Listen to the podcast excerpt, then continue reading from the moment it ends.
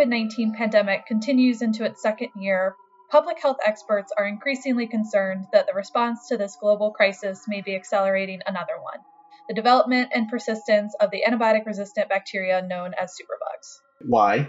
All antibiotic use hastens the emergence of resistance, and although antibiotics aren't used to treat COVID 19, which is a viral illness, they're often prescribed to COVID 19 patients who are at risk for bacterial infection.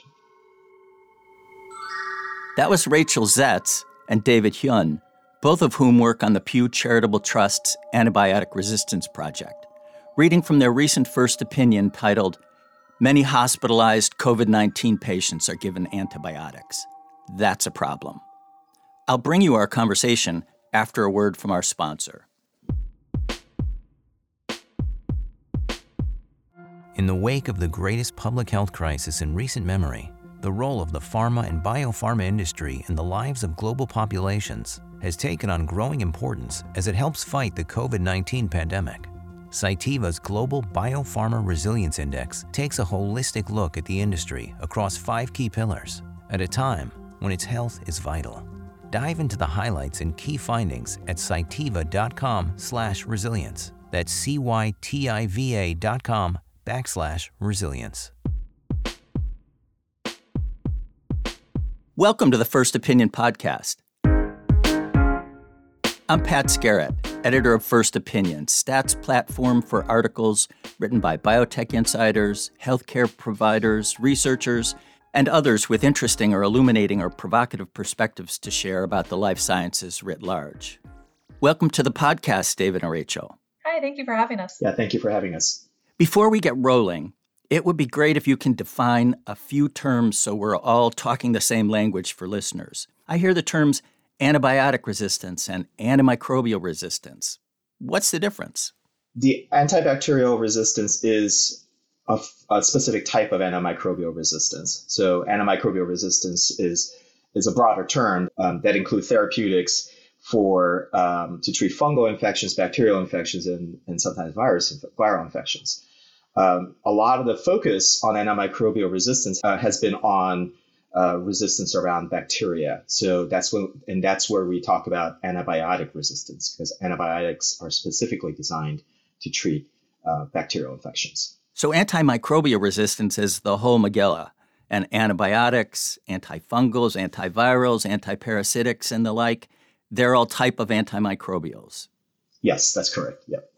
So, Rachel, are these antibiotic resistant uh, bacteria? Are these the superbugs we sometimes hear about? Yeah, so often, um, uh, particularly particularly those bacteria that have evolved resistance to, to most of the, the treatments that we currently have available are, are referred to as as superbugs and um, really trying to ensure, minimize the development of resistance so that we have time to develop new therapies to ensure that patients really continue to have access to um, effective therapies. You know we we've grown used to expecting antibiotics to, to work when we when we need them. And and our work is really focused on ensuring that um, the policies are in place to ensure antibiotics are used appropriately and that we have a, an adequate um, pipeline of, of new antibiotics to address resistance as it develops um, in the in the future. So help me understand how this problem occurs. Say my doctor recommends that I take a course of azithromycin or some other antibiotic for a clearly bacterial infection, and I dutifully follow her instructions. Can that contribute to the problem? It can. Um, all all antibiotic use contributes to antibiotic resistance, um, especially for bac- or for these bacterial infections we're talking about. And it's just the natural way bacteria evolves. The, the, the bacteria, just like all living organisms, need to find a way to survive. And so the more anytime it's exposed to antibiotic, it, the, the bacteria gains an opportunity to learn how to evade um, the actions and the effects of the antibiotics. So, regardless of whether an antibiotic was truly needed or not, um, or what's truly appropriately used, um, all those antibiotics will have an effect. The goal here, when we talk about how to um, minimize antibiotic resistance through uh, optimization of antibiotic use, is to really reduce the unnecessary use of antibiotics and while maintaining and making sure that antibiotics are still available and effective for those patients who truly do have a bacterial infections and need those treatments. In 2016, a scary report from the United Kingdom's Review on Antimicrobial Resistance estimated that the death toll from drug resistant infections could reach 10 million a year by 2050, roughly the annual toll taken by cancer. Not long after that, I read an op ed in the Boston Globe in which MIT's Thomas Levenson wrote, I'm quoting here, a bad cut, a scraped knee, an ankle broken on a slide into second base. For three quarters of a century, these have been painful, annoying, a hassle, and nothing more. That could change. Is that fear mongering or is that the real deal? The UK report that, that you highlight sort of looks at the, the future of, of antimicrobial resistance and, and where we could potentially be heading in the event that we don't sort of implement um, steps now to, to address the emergence of resistance. Um, but it's important to recognize that we know that antibiotic resistant bacteria are, are already here. Um, the CDC put out a report in 2019 that found that within the US, around 3 million um, Americans acquire drug resistant infections each year and are around 35,000 of those patients die as a, a, direct result of those infections. And so we're already seeing the impact of resistance in patients and, and the need to really take steps forward COVID 19 has really highlighted the, the need to ensure that we are adequately prepared for public health threats. Um, and, and in the case of antibiotic resistance, we know it's coming and we, we are aware of, of steps that can be taken to, to address it um, sort of proactively and to prepare um, for, for the next strain of resistance that, that may emerge in the future. What keeps you up at night about this? Yeah. You know, I have I have two children. Even though I took care of a lot of kids as a as a pediatric infectious disease doctor, I think it became a lot more real in some sense when I um, had my own children. And as many of us infectious doctors do, we kind of we kind of get a little paranoid whenever our child spikes a fever, and um, and we start thinking about the worst case scenarios. But we always had confidence in the efficacy of our antibiotics um, whether that was a really bad sinus infection or a, you know a really horrible case of ear infection. These these are pretty common infections that we deal with in our kids all the time, and um, having that confidence is what you know made me in the past say I'm not gonna I'm not too worried. As paranoid as I am, we have we have ways to treat our our kids to and get them through this infection. Um, what I do worry about is that when if that day comes when we no longer can have that level of confidence and assurance that the antibiotics we do have available is going to be able to treat some of the simplest infections that I, you know, I as I as a doctor, even I as a doctor took for granted as something that's curable. Would you ever turn down an antibiotic for prescribed for one of your kids? Um, if it's prescribed inappropriately? From yeah yeah. The, I, I think pat that you raise a good point too but uh, is that antibiotic stewardship is not about just about taking away antibiotics. We we it's all, it's also about recognizing that there are true scenarios and, and types of infections where antibiotics are absolutely necessary. But i would say you know just from my personal experience talking about ear infections i had had you know been on the other side of the you know doctor's office um, visit where I'm in sitting in the patient's chair with my child and and they're recommending antibiotic treatment for an ear infection. And I've had situations where I say, okay, antibiotics are needed in this situation, but the type of antibiotic you're prescribing may be a little bit too over the top, or you know, maybe, maybe we can it may be too what we call broad spectrum. And so so those situations have occurred in my own personal experience. So, in a nutshell, can either of you describe what an antibiotic stewardship program is? An antibiotic stewardship program is is essentially a collection of different types of activities, but all with the goal of um, ensuring that antibiotics are only prescribed when needed, so for bacterial infections, um, and that when antibiotics are prescribed, they are prescribed appropriately. So that that includes, you know, prescribing the the appropriate first line antibiotic, so it's not overly broad spectrum. It really targets the infection and the pathogen that you're trying to treat. It includes, you know, ensuring that um, the antibiotic is prescribed at the appropriate duration and, and dose as well. And so it's really looking at the, the patient um, specifically and ensuring that they receive the most appropriate treatment possible. And I think that's the key thing about antibiotic stewardship is that we're it's it's about trying to provide that support to the providers who are making these antibiotic decisions on a daily basis to make sure that they have the most up-to-date information that they are armed with the tools needed to have a good conversation with their patients about when antibiotics are truly needed or not. And um, you know that ties back to the whole concept and the mission of antibiotic stewardship and why it's so important to try to get these programs and activities um, embedded in in practice wherever antibiotics are used. Are these programs common, or are they something that need to be ramped up across the country?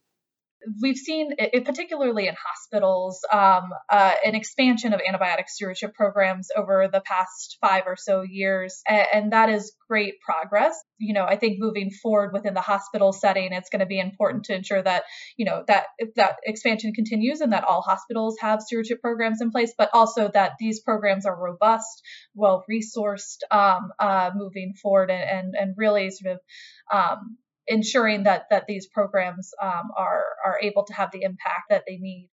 Rachel, how about you? What's your antimicrobial resistant nightmare or insomniac?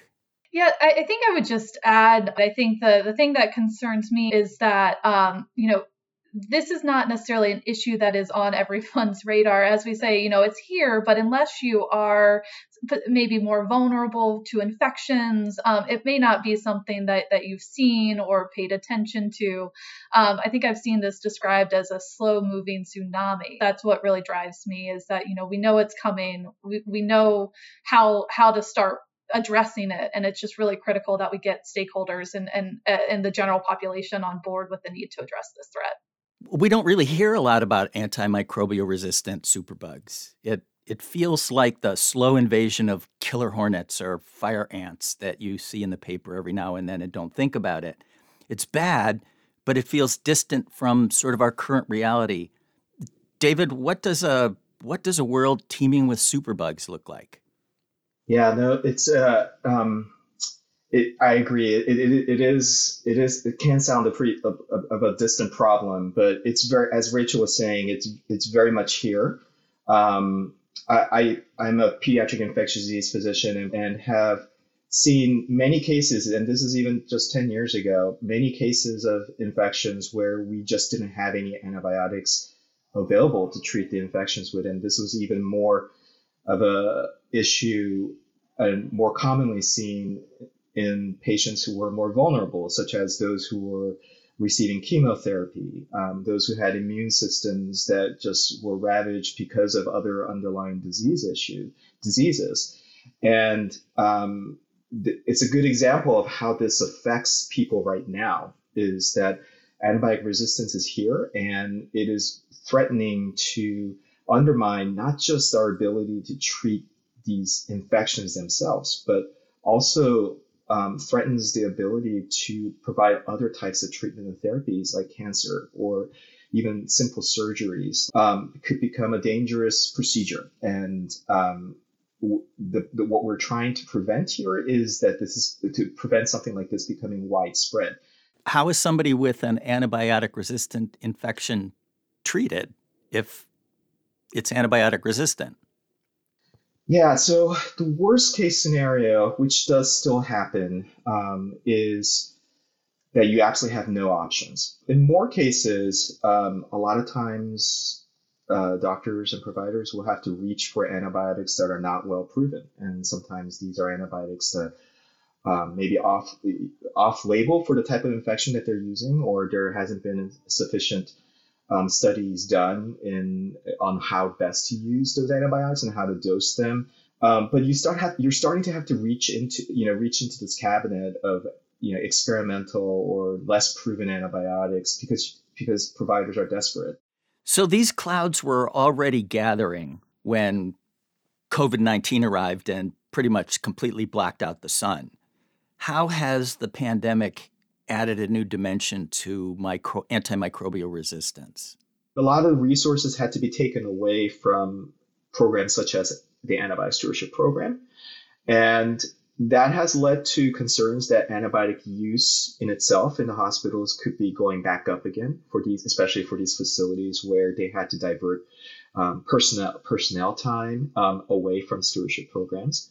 On the infection control side of things, the same thing can happen too because we had there was such a big shortage on personal protective equipment, and um, and I think this was crystallized by an example that the CDC published in December of an outbreak of a very resistant bacteria in a, in a, hosp- in, in a single hospital. And um, when CDC went and investigated, along with the help of the hospital, to look at the root causes of it, the, uh, they concluded that the the strain on resources uh, during the pandemic, as a result of the pandemic response, most likely took away a lot of the um, needed the resources that were needed for stewardship programs and infection control programs, and therefore that uh, partly contributed to this outbreak of really resistant bacteria um, in this in, in, this facility.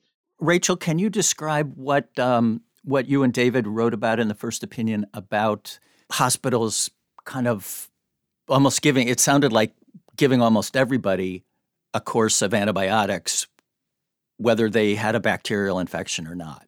So we looked at um, data, a, a, large number of, uh, of admissions, around 6,000 admissions from an electronic health record um, database um, and found that over half of patients um, admitted during the first six months of the pandemic um, were receiving an antibiotic during their stay. And that's much higher than the occurrence of bacterial infections that we saw in the same population. So it does indicate that um, there is there was likely overprescribing occurring um, uh, in, in the early months of the pandemic. And it's certainly something that needs to continue to be monitored uh, moving forward and, and understand how that sort of shift may have shifted over time. Where are we now, and and, and what impact is this going to have in in the long run?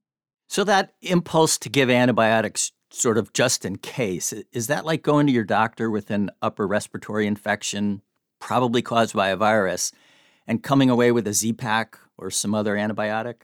So I, I, would note that, you know, in, in particularly in this population that we looked at, which were hospitalized COVID-19 patients, it was early days of the pandemic where physicians were operating with really limited information and trying to give the their patients the best treatment possible. And so what we saw in our study was most patients were really who did receive antibiotics received them within the first 48 hours, and that's before a physician might have um, results from a diagnostic test that would have shown a bacterial infections. And so, what's driving this is is likely um, empiric prescribing, where a physician looks at their patients, um, evaluates them and the the risk level that they might have and the potential for a bacterial infection, and may prescribe antibiotics. Um, uh, to ensure that if the patient did need it, they received antibiotics in a timely manner, which is really important. And so I think it's important to recognize that this prescribing in this particular scenario um, is not, I would say, entirely unexpected. You know, um, early days to have a, a slight um, uh, increase uh, in antibiotic prescribing. I, I can't imagine being in being a physician in a situation like that and having people in desperate need and absolutely no evidence uh, to guide me. Right, exactly, and and they're really working uh, to to ensure that their patients have the best chance at survival and recovery, and so we definitely um, want to, to recognize that that likely had a, an outside influence, particularly in, in this study. Um, but it is important, sort of now that we're in the phase of the pandemic that we're in, to, to look back and understand now that we can gather more information on, you know, are bacterial infections occurring in this population, and it does seem to be relatively um, low, uh, low occurrence. Um, uh, and and how can we better um, approach antibiotic stewardship and provide physicians with guidelines for these patients? David, you alluded earlier to the fact that there aren't many antibiotics in the pipeline. I mean, there there's a whole bunch of antibiotics out there, but as organisms become more resistant, we need new ones. It's an arms race in a sense. Is there a problem with the pipeline? There is a, a, problem with the pipeline, and this this is the convergence of issues that has created this threat of antibiotic resistance. We're running out of the antibiotics that we do have available because they are being overused, um, and their effectiveness is, is diminishing rapidly. At the same time, we used to have a very good, strong antibiotic pipeline where even in the face of those development of the resistance, we continue to get new ones coming onto the market and are and going through the going through clinical trials and getting all that approved and that what that pipeline has now dried up because a lot of pharmaceutical companies have now exited the field of antibiotic research and development. Um, it's it's part of this market challenge where antibiotics are pretty cheap. Some places are giving away antibiotics for free, you know, because the generic because because the antibiotic cost is so so low. Um, and on top of that, when you think about how antibiotics are used, um, we in in the in the scenario that we want it to happen, you're taking antibiotics for five seven days, and and then that's it. You, you cure your uh, infection, and hopefully you never have. Most people never have to take that antibiotic again. It's a very short course when you compare to other drugs that are um, that that pharmaceutical companies and researchers focus on something like chronic illnesses like diabetes or or or high blood pressure or cholesterol. Those are those are medications that you take for many people a lifetime. Um, so there's there, there's been movement. There's this shift away from investment into not only developing and researching for new antibiotics, um, but also trying to make sure that those when those antibiotics do successfully clear FDA trials, that a pharmaceutical company could sustain that business of um, of supplying the antibiotics and maintain that access for the patients who need it. One of the problems is is that not only is it a short course, but you want to reach for these things sparingly, especially the newest, most powerful ones. So, in a sense, it seems like if a drug company makes, you know, the newest and best um, antibiotic, it will sit on the shelf until it's really, really, really needed. And so that's a tough environment in which to make a profit. That's exactly right. Yeah, and that's that. That's the last piece of the the this market tension that that's created. You're absolutely right. We we want to make sure, as you said, to sparingly use those the new ones, these last resort drugs, until they're absolutely needed, and that creates another problem from from the, the you know pharmaceutical companies' perspective, where they can't um, they can't generate revenue sufficient to sustain the production of their antibiotics and maintain that access. Um, and I think this what, what this really comes down to is trying to find a way to decouple this market challenge that we're facing where revenue is solely dependent on the volume of, of a drug sold. That model is it does not work with the stewardship principles we just talked about because we want to make sure we prolong the lifespan of these new antibiotics as much as we can by making sure that they're being used judiciously. And that's going to be the next challenge in terms of how do we find a way to recognize a value of a new antibiotic, not by how much they can be sold for, how much, how much, how much volume they can be sold for, but really reflecting the true public health value of, of, a, of a new antibiotic. So, Rachel, earlier you mentioned policy, and some of this problem goes back to policy. Is Congress or our lawmakers on top of this? Are they doing anything about it? Yeah, so there's certainly been a lot of action across really all of the, the policy areas that we've mentioned so far. Uh, at the end of 2020, uh, the, the White House published a new um, national action plan to, to combat antibiotic resistant bacteria, and that directs um, actions through um, various federal agencies such as the CDC, um, FDA, um, et cetera, um, in, in, order to ensure that they are supporting efforts both federally as well as at the state level to, to implement stewardship programs, ensure that there's adequate surveillance of bacterial pathogens, um, as well as supporting the development uh, of new antibiotics. Um, and there's also been um, uh, champions within Congress as well that have worked to address this issue, um, primarily um, uh, ensuring adequate funding for, for federal agencies to, to support these efforts, um, as well as through uh, legislative efforts to, to spur the development of new antibiotics people would say the same thing about COVID 19 that we knew it was coming. We didn't know exactly what it was, but, but we knew a pandemic was coming. And yet, here we are. Um, so I hope that we're not in the same situation when we're caught in an antimicrobial resistant crisis. Thanks to both of you for the work you're doing on this pressing global issue and for taking the time to explain it to me and our listeners. Thank you. Appreciate you having us. Yeah, thank you for having us.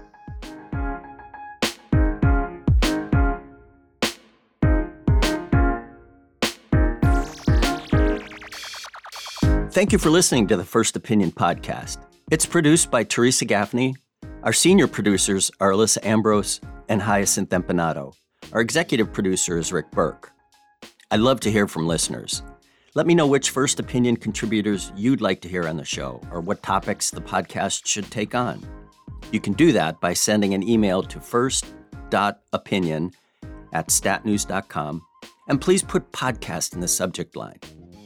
And if you have a minute, please leave a review or rating on whichever platform you use to get your podcasts. That's it for now. Be well during this strange and uncertain time.